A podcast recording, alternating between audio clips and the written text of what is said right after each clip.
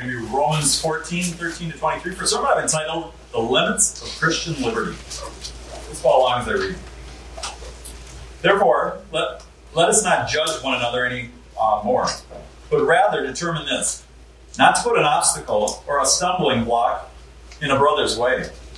I know and I'm convinced of, in the Lord Jesus that nothing is unclean in and of itself, but to him who thinks anything is unclean, to him it is unclean. For if because of food your brother is hurt, you're no longer walking according to love. Do not destroy with your food him for whom Christ died. Therefore, do not let what is spoken or what is good for you be spoken of as evil. For the kingdom of God is not eating and drinking, but righteousness and peace and joy in the Holy Spirit. For he who in this way serves Christ is acceptable to God and approved by men. So then, we pursue things that make for peace and building up one another. Do not tear down the work of God for the sake of food. All things are indeed are clean, but they are evil for the man who eats and gives offense. It's good not to eat meat or drink wine or do anything by which your uh, brother stumbles. The faith which you have, have as your own convictions before the Lord. Happy is the man who does not condemn himself in what he approves. But he who doubts is condemned if he eats, because he is not eating from faith, and whatever is not of faith is sin. You know, if you disobey the writings of the founding fathers of America, you would find out that the word that appears again and again is the word liberty. I mean, the colonists rebelled against King George because they believed their rights and liberties were being violated, and they established a new nation and a new form of government for the express purpose of protecting those God given rights and liberties. As they wrote in the Declaration of Independence, we hold this truth is to be self evident that all men are created equal and endowed by their Creator with certain unalienable rights, among which are life, liberty, and the pursuit of happiness. And that to secure these rights, governments are instituted among men, deriving their just powers from the consent of the governed.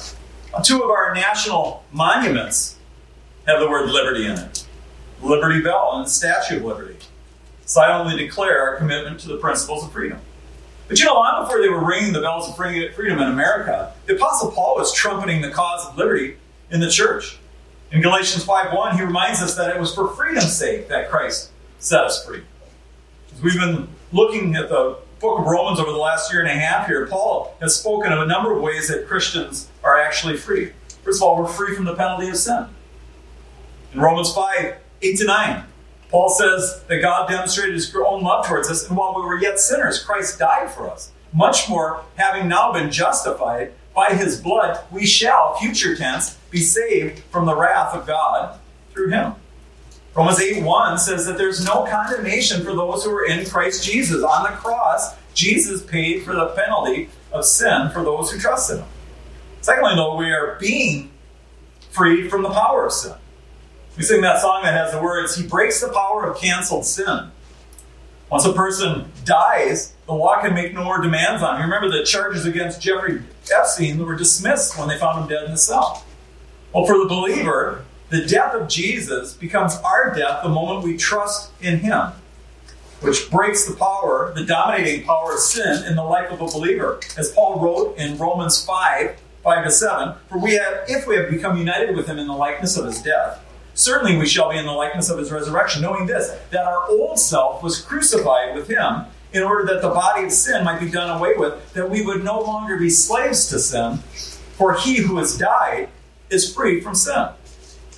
He ends that section by reminding believers that sin shall not be master over you because you are not under law, but under grace. Well, someday we'll also be freed from even the possibility of sin. In the end, when God has completed his work of salvation, believers will be sinless, incapable of sinning, even as Christ himself is. That's the guaranteed outcome which God will bring about for every single believer, because those who believe in Jesus, for those he foreknew, he also predestined to be conformed to the image of his Son, so that we, he might be the firstborn among many brethren. These he also predestined, he called, and those he called, he also justified, and those he justified, he also glorified. There will be none who drop out. All that God calls will eventually be saved. But there's something else that we're saved from. As Christ's followers and the partakers of the new covenant, we've been freed from the law of Moses. Paul tells us in chapter 7 Verse 4 Therefore, my brethren, you have been made to die to the law through the body of Christ, so that you might be joined to another, to him who's been raised from the dead, in order that we might bear fruit for God. You see, while Christians are still bound by the moral law that's found in the Old Testament and is also repeated in the New Testament, the civil law and the ceremonial law given to Israel is fulfilled in Christ, so it's no longer applicable to the followers of Christ, whether they're Jews or Gentiles. Now, Jewish Christians in Paul's day who had a clear understanding of the implications of the new covenant understood they were free to eat shellfish or pork or keep or not keep the Sabbath. But other Jewish believers and even some Gentiles, not understanding the liberty we have in Christ, had uneasy conscience when it came to such practices. Well, this chapter, as we've been looking at, chapter 14, Paul's great concern is that we not let these uh, side issues divide us, but rather that we would leave allowances for the beliefs and practices of others and always treat one another as brothers and sisters for whom Christ died. And in this particular section, Paul still maintains the freedom of the Christian with regard to these secondary issues, but he insists that we exercise that freedom in a way that doesn't harm our brothers and sisters in Christ. Well, to help you develop that right kind of attitude when it comes to other believers in church, we want to look at what Paul says on the way we should handle these uh, disputed issues. And so to do that, we're going to look at God's Word today pray to start. Our Father God, I do pray for grace and mercy. Help us to see what's in here for us. It doesn't look on the surface like this is all that applicable, but the principles that are underneath the issue are applicable in every age. So bless us now to that end. For we ask in Jesus' name, Amen. Well, to outline the sermon, we can use three phases, uh, phrases. The first one you can just write down: walking in love, walking in love, and that's verses 13 to 15. Secondly, a kingdom focus. That's 16 to 18. And finally, building up, not tearing down. And that's 19 to 23. So, walking in love. Now, Paul has ended the last section by reminding all the Christians in Rome, whether Jews or Gentiles, strong in faith or weak, that each one of us will give an account to God for himself. Not only as to the religious practices we had, but more importantly, in the way we treated our fellow brothers and sisters in Christ. We have to stand before Jesus, not before each other, to give an account. And that's why Paul starts this section here by saying, Therefore, let us not judge one another anymore, but rather determine this, not to put an obstacle or a stumbling block in our brother's way. Now, again, I want to remind you that what Paul's talking about here is what the theologians call adiaphora. I spelled that out last time. You'll have to remember for this time. But what it means is it's matters that are of indifference, things that are neither commanded or forbidden in the Bible. For instance, should uh, a church have individual seats or should they have pews? Should it have brown carpet or should it have blue carpet? Here's one that's a little more theologically weighty. Should a church celebrate communion every single week, once a month, once a quarter? Do you know there were some Presbyterian churches in Scotland only did it once a year? Well, Jesus said this as often as you do this, do this in remembrance of me. But he doesn't tell you how often you're supposed to do it. One of the denominations that I used to belong to prided itself on being what they called doctrinally minimalist. All you had to do to become a member was affirm that you believed in the centrality of the scripture and the necessity of the new birth. You didn't have to believe that the Bible was inerrant or infallible. Um, at denominational meetings, when I would go to them, I always heard them trumpeting what they called our freedom in Christ. And that freedom in Christ, as they saw it, allowed a church, for instance, to hire a female pastor. But strangely enough, it did not allow me to be ordained in their denomination if I didn't hold to the view of having female pastors. Some churches feel free to put up rainbow flags in the front of their buildings. The Bible never gives us the freedom to promote sin. Where the Bible speaks, we're simply to obey it says. But when we're dealing with other matters of opinion and personal conviction, Paul wants us to refrain from judging and criticizing other believers. Instead, he says, determine this, not to put a stumbling block in the way of another brother. You ever run an obstacle course? If you're in the military, you're going to do that. The recruits got to scale walls. They got to go through tunnels, climb ropes, swim in ponds filled with alligators or something like that. Obstacle courses are supposed to be hard, and they're supposed to be hard on purpose. It's part of the training. But if you have a 90 year old aunt who's coming to visit your house, and before she comes into the door, she has to run an obstacle course that you put out for her, That's not an act of love. You should be moving all the stuff out of the way and helping her to get in. Well, as a believer, we want to help other Christians on their way to heaven. We don't want to do anything that would get in the way that might trip them up. You know, professional football players, right? That is a violent sport and on purpose. I mean, you can plow over another guy and you can drive him into the ground, but there's one thing you can't do. You can't trip him. If you trip a guy, a ref will come and throw his flag and he'll say, tripping, number 65, 15 yard penalty, automatic first down, and then your coach will give you a dirty look. Well, you don't want God throwing a flag on you because you caused some other believer to stumble in their faith. And I want to remind you, this is not a small thing. Listen to the words of Jesus when it came to stumbling blocks. Whoever causes one of these little ones who believes in me to stumble, it'd be better for him if a heavy millstone were tied to his neck and he'd be drowned in the depth of the sea. Woe to the world because of its stumbling blocks. For it's inevitable that stumbling blocks will come, but woe to the man through whom the stumbling block comes. Matthew 6, 18, 6 to 7. So Paul gives these two commands here in the first section. Don't judge on these issues and determined not to put a stumbling block in front of another. But he, he wants to make clear his own position on these issues of eating or not eating certain foods. He says this I know and I'm convinced in the Lord Jesus that there's nothing unclean in itself. You see, under the Old Testament law, Jews couldn't eat pork or shellfish or shark meat because it doesn't have scales. But under the new covenant, these dietary restrictions have been rescinded. Jesus said that it's not what goes into a mouth that causes someone to be defiled, but what comes out of their mouth that causes them to be defiled. And then Mark tells us parenthetically that by saying this, Jesus was declaring that all foods were clean. Peter, remember he had that vision? He went up for a nap on the roof after lunch. He had this vision where he said there were all kinds of four-footed animals and crawling creatures and earth of the earth and the birds in the air. It was lowered down on a sheet. And it says a voice came and said, Get up, Peter, eat. But Peter said, By no means, Lord, for I have never eaten anything unholy and unclean. Again, a voice came to him a second time and said, What God has cleansed, no longer consider unholy. This happened three times, and immediately the object was taken up in the sky. Now, this was not ultimately about his diet. It was about whether he could approach Gentiles to give them the gospel and go in their homes. But notice that God illustrated it by saying, You can eat these foods now. Paul tells us that one of the things that will characterize false teachers in the last days is they'll give themselves to the doctrine of demons, and they'll forbid marriage and abstaining from foods which God has created to be gratefully shared by those who believe and know the truth. For everything God has created is good, and nothing is to be rejected and received with gratitude, for it's sanctified by the means of the Word of God and prayer. 1 Timothy 4 3 to 5. Now, you may not think this is a big deal. I know that Leslie, when she was working, I think with my wife at the History Center or the Radisson somewhere, they had a Jewish wedding and they were supposed to bring the food out, and Leslie brought it out and it was wrapped in plastic. And she, I think, took the plastic off to hand it to the guy and he flipped out. Her dirty Gentile hands had touched it and defiled the food. Now, he's not concerned about what's coming out of his mouth, only what's going in. So you're free to eat whatever food you want as a Christian. You can go ahead and eat camel. Just don't invite me for supper. I've had it. It's not very good. Well, the Christians who had a strong understanding of the faith in Paul's day in the city of Rome there, they knew they were free to eat whatever they wanted because they were under the new covenant. All foods are clean. But not everybody in the Roman church had reached that same level of understanding. And Paul was concerned for them.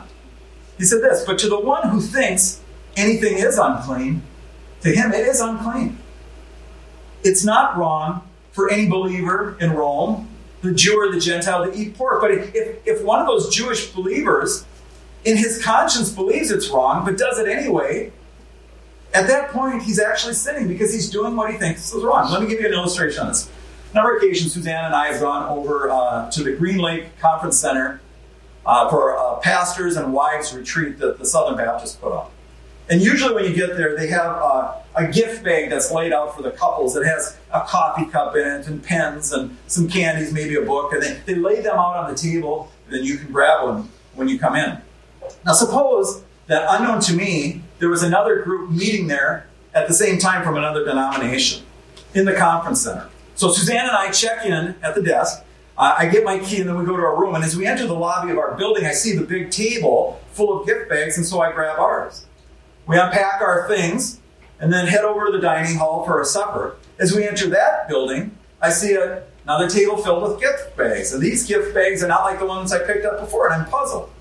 So I asked one of the hosts why they're giving out these two bags. Oh no, we're not giving out one bag or two bags, just one. Oh, the one in the other room that I picked up, that was from the other conference, the other denomination. Now let's do some moral reasoning here at this point. In taking that bag, did I commit a crime? You guys are all nodding your head, no, but you're wrong. I did take a crime. Did I? Did it belong to me? No. Did I take it? Yep. Is it? Is that stealing? Boy, we're gonna have to work on this Ten Commandments. I see. We're gonna do some more reasoning. All right. So I did commit a crime, didn't I? Right. Let me ask you a question though. In God's eyes, did I sin? Now you're all gun shy. You're not gonna answer. Actually, no, I didn't. Why didn't I sin? Because I didn't know that I was stealing it. I committed a crime, but I didn't actually sin. Right? But now let's take the same scenario and turn it a little bit. We go into the lobby in our building and I see the bags on a table. In the side room, they're holding a meeting for the other denomination. I think to myself, oh, those are the gift bags for uh, uh, those conferees, not ours. But the candy looks good and I want the pen, and so I look around this way and that way and I pick up one of the bags and I take it to my room. I don't want anyone to see that I took it. I empty out the contents in the suitcase and throw the bag away. And then Suzanne and I go over to the dining hall. But this time, the couples have gift bags with the very same design, same gift bag that I had. I found out that the bag I took that time in our lobby was actually for our conference. Now let me ask the question again. Let's see if you do better this time. Have I have I committed a crime at that point? No, because it was for me. Have I sinned when I did it? Yes. Yes. Because I thought I was wrong, because I thought it didn't belong to me, I took it anyways, even though it, I was free to do so, I would be sinning. Now, you get the logic of this here. You see how this works? It, when, when Jewish people were eating pork, they were free to do so if they understood that it wasn't a problem. Even though a Jew in the Roman church was free to eat pork, if he thinks it's wrong when he eats it, he's sinning because he's violating his conscience. He's doing something he thought he ought not to do. And that's why Paul says, But to him who thinks it's unclean, to him it is unclean. So, what Paul is saying to the believers who understand that they can eat anything is that if they pressure one of these weaker faith brothers to eat something that he thinks he shouldn't, and as a result, this man violates his conscience, you, the stronger believer, is causing the weaker one to sin. He goes on to say, For if because of food your brother is hurt, you're no longer walking in love. Now, one of the problems we have in our culture is we use love for all kinds of things, that word. I love little baby ducks, old pickup trucks, music when it's good. And you know that song by Tom T. Hall has I love this and that, I love you too, and I love onions. Now, I don't think you should be using the same word for onions that you're using for your sweetheart. That's that's my opinion. But the Bible defines love, when you really boil it down, it means to desire the highest good for another person and your willingness to sacrifice yourself for them to achieve that. And that's why Jesus said, No greater love has any man than this, than he would lay down his life for his friends. Now, we can't be walking in love if we're tripping up other believers on their pathway to heaven. So suppose you have a coworker, we'll call her Tiffany, uh, who's really into the environmental movement and animal rights. And because uh, of that, she's a vegan. She doesn't eat meat or animal products. But after witnessing her to her for a number of months, Tiffany gets saved and she even joins your Bible study. Now, John, your Bible study leader, is a conservative who thinks that environmentalists are earth worshiping wackos. He knows that even after becoming a Christian, Tiffany still doesn't eat meat because she doesn't want animals to suffer. And he's always putting meat and cheese out and urging her to eat it. And uh, finally, she gives in to the pressure, but afterwards she feels horrible. And so she's so upset, she stops coming to the Bible study, stops coming to church, and she won't even talk to you at work. How would you feel at that point? You'd be pretty angry at your Bible study leader. I mean, you'd say, I put a lot of time and effort and prayer and tears into that relationship, and you destroyed it all by shoving a meat stick in front of her face at the last Bible study. Now, get this though. John is right on the issue, isn't he? But he's wrong on the way he handled it. Does God require Tiffany to eat meat? No. Is she sinning if she doesn't eat it? No. Does he love her less if she doesn't eat it? No. Is she in some way hurting John by not eating it? No, you say like my dad always did when we didn't. Oh, more free. What would you say to John about this? I know what Paul would say. He'd say this Do not destroy with your food someone for whom Christ died. That brings us to second point, though focus of the kingdom. This is verse 16 to 18. Paul says therefore, do not let what for you is a good thing, meaning this freedom to eat whatever you want or to celebrate certain days or not celebrate them. Don't let that be spoken of as evil. For the kingdom of God is not eating and drinking, but righteousness and peace and joy in the Holy Spirit. For he who in this way serves Christ is acceptable to God and approved by men. Now, Paul agrees with those who have strong faith that there's no foods that are in, unclean in themselves. So believers are free to eat whatever they want. And that freedom is a good thing. But he doesn't want that freedom to turn into something that can cause people to speak evil of the Christian faith. You know, the early Christians were under a lot of suspicion from both Jews and Gentiles. The Jews considered them heretics who were encouraging other Jews to violate the laws of Moses and to, go on sinning that grace will abound. The rabbis said that's exactly what would happen if you took the Mosaic law. If, if, look, if you don't have the Mosaic law, what's going to restrain people? The Gentiles, on the other hand, they suspected the Christians of being disloyal to the Roman Empire, radicals trying to subvert the established order, telling their wives they don't have to submit to their husbands. And slaves, they didn't have to obey their masters. You know, if these Christians keep teaching this equality of all man stuff, we're going to have a new Spartacus arise and they're going to wreak havoc on the empire. I mean, you read through the New Testament epistles and see how many times you'll find that Paul is insisting on the need for Christians to live model lives.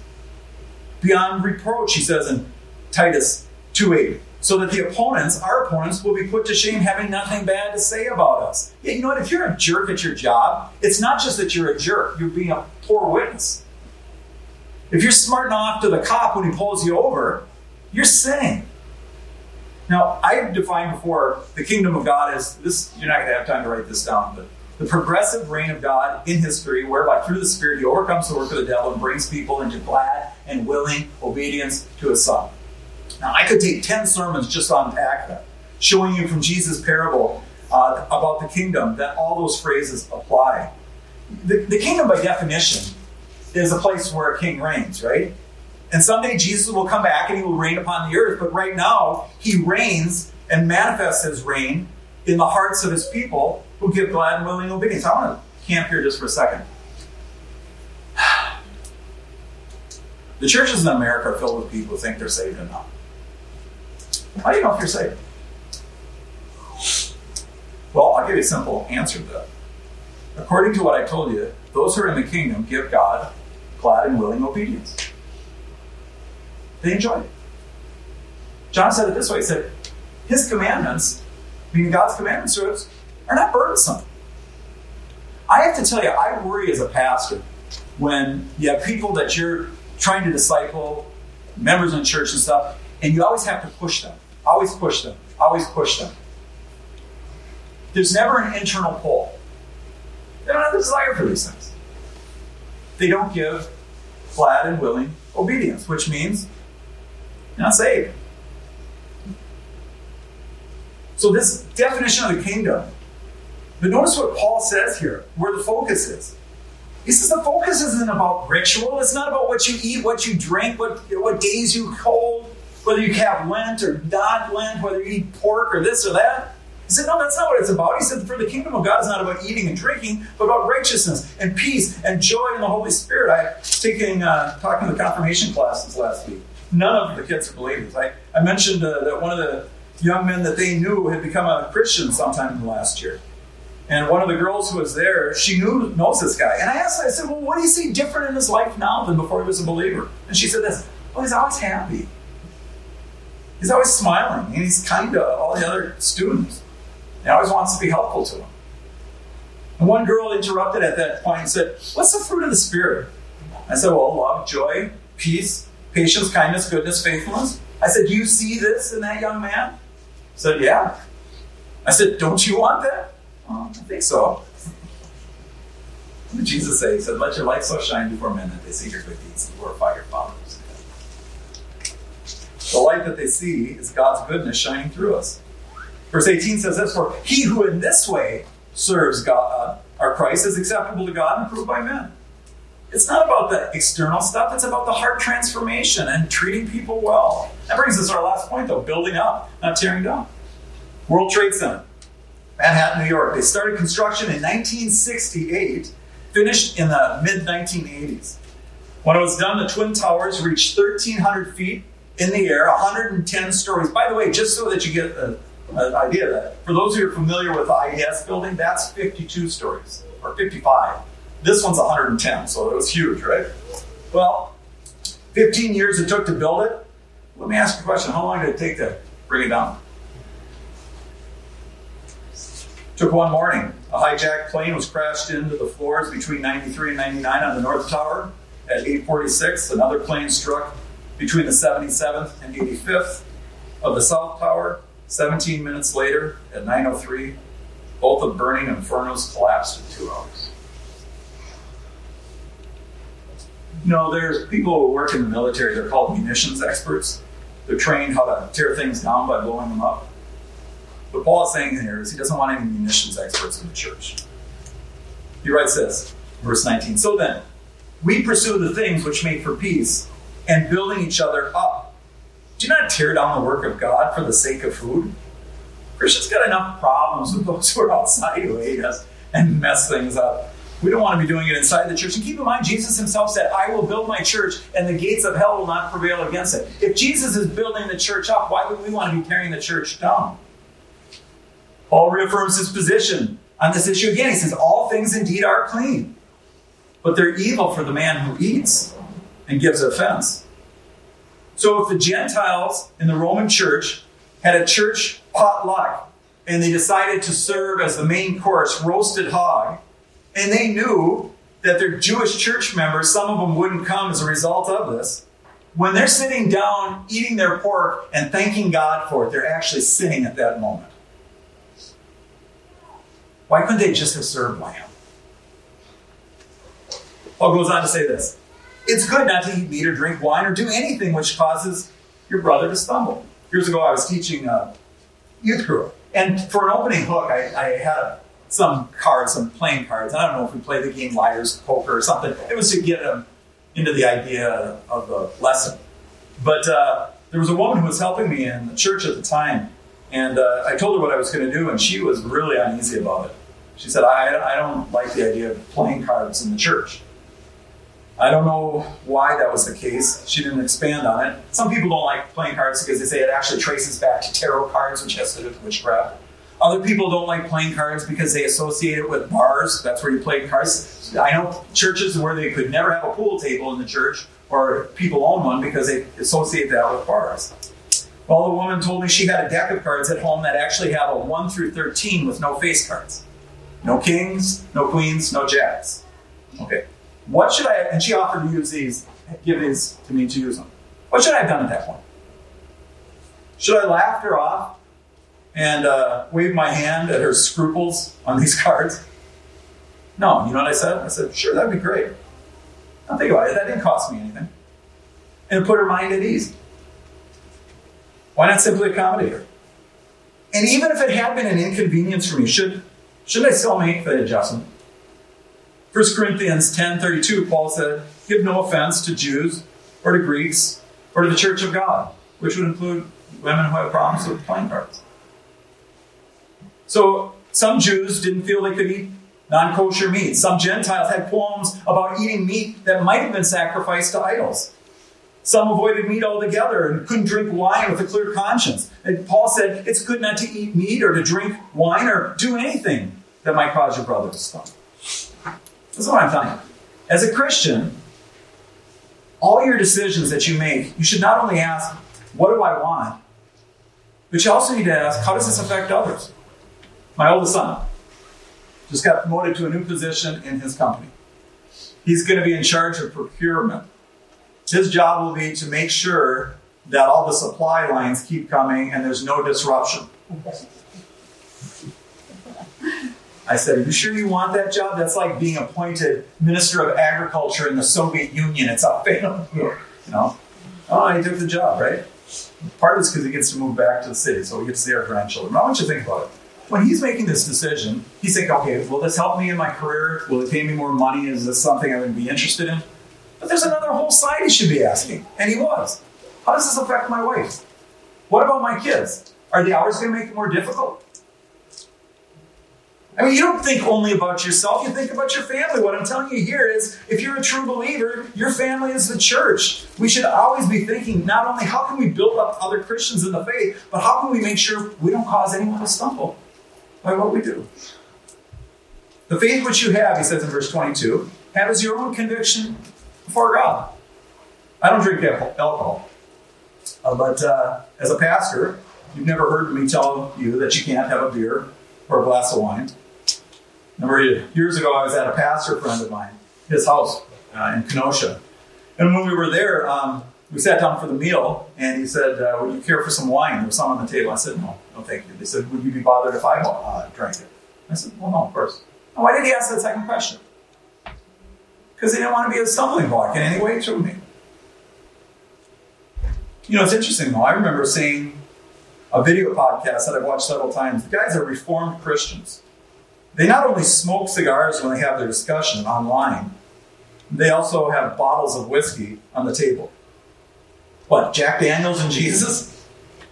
Now, here's my point. What's their point in doing that? There's a lot of people, a lot of Baptists in particular, Southern Baptists, have a problem with drinking. How many people tuned in, heard what they were saying, saw the bottles, tuned it out, weren't there to hear the theology because they stumbled over that one issue? Do they have to put it on air? Do they have to put it in front of the camera? No. No. Paul says, as happy is the one who does not condemn himself what he approves. but he who doubts is condemned if he eats. Because his eating is not from faith. And whatever is not of faith is sin. What Paul is saying is this He said, Look, if you can eat meat and drink some wine and do it all with a clear conscience, if your faith allows you to do that, then wonderful. But if your conscience is troubled by these practices or any others, then don't do it. Because at that very moment, you're not trusting God. Instead, you're violating your conscience. Jiminy Cricket, you know that little guy? He told Pinocchio, Let your conscience be your guide. Well, I have to tell you, your conscience is not always right. But to violate your conscience is always wrong. And to cause somebody else to violate theirs is a sin. Christians have liberty in Christ, but our liberty is always supposed to be limited by our love for and concern for fellow believers. Whatever you do in word or deed, do it all to the glory of God. By the way, not many people in our church are concerned about living but how many times do we cause people to stumble just by a cutting word, some offhand comment, or just the fact that we're not very sensitive? We want to do what builds people up, not tear them down. So Let's. Our Father God, who hasn't been at times a stumbling block? But we don't want to be that. We want to be people who uh, are building people up in the faith because we got enough enemies out there. We don't need them in here. So help us to do this. Help us to be less self-centered. Help us to come to church asking how we can be a blessing to other people. Because Jesus told us that when we do that, it's not just that we will be a blessing to other people, but we're actually going to find greater joy. I know my own life. If I start thinking about myself and putting myself at the center, that's the end of my happiness. I don't want that. I don't want that for anyone here. So help us to be other-centered and Christ-centered and to be blessings to all that are around us. And we ask now in Jesus' name for his sake.